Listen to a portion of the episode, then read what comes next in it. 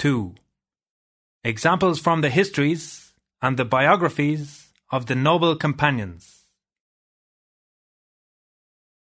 Relying on what we have previously mentioned, we say, The noble companions loved the messenger because they possessed some of the perfect qualities which were contained in his spirit. Communication with Allah and peace are through him. Any of the companions who had a greater share of one of these qualities than the others had more appreciation for the Prophet and glorified him more, and consequently he was more loving and more attached to him. Also, any of them whose spirit had more than one quality in common with the Messenger surpassed the others and gained a higher rank than his counterparts. Each of them had a position and a degree in accordance with their sublime love for the Prophet and their connection with him. As for the Messenger himself, communication with Allah and peace are through him.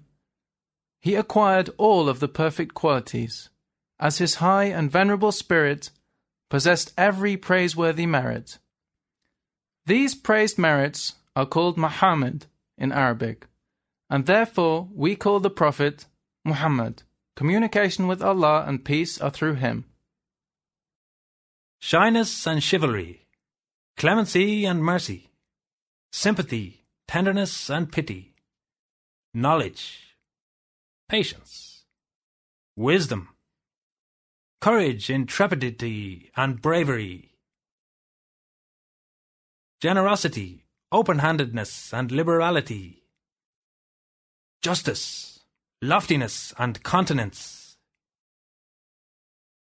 good management, and fine conduct, and direction of one's affairs, and such like.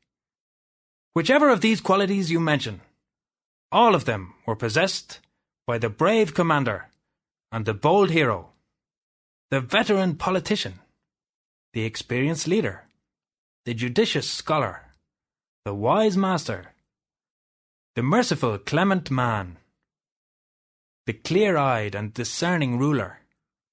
All of these are high qualities, and if a person has only a small portion of each, they will achieve a great deal of sublimity and a truly lofty rank. I say, all these attributes, as well as all the other qualities of perfection that one may possess, are contained in the spirit of the Prophet. Communication with Allah and peace are through him. Therefore he became the first among creation, and the greatest man, and thereby deserved to be complimented by God.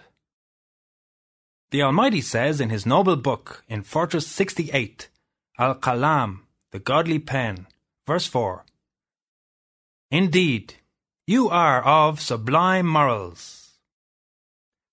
Thus, for anyone who truly wants to love the Messenger, communication with Allah and peace are through him, and who wants the appreciation and the glorification of that great Master to be generated in their spirit, they need only acquire one of the perfect qualities in order to create a connection between themselves and the Messenger through this quality. In this way, they will love him to the same extent that they possess this high quality. Unless you acquire a high quality, your love for the messenger will consist merely of empty rhetoric. Only those who possess favour appreciate it, and none loves the people of perfection except the people of perfection.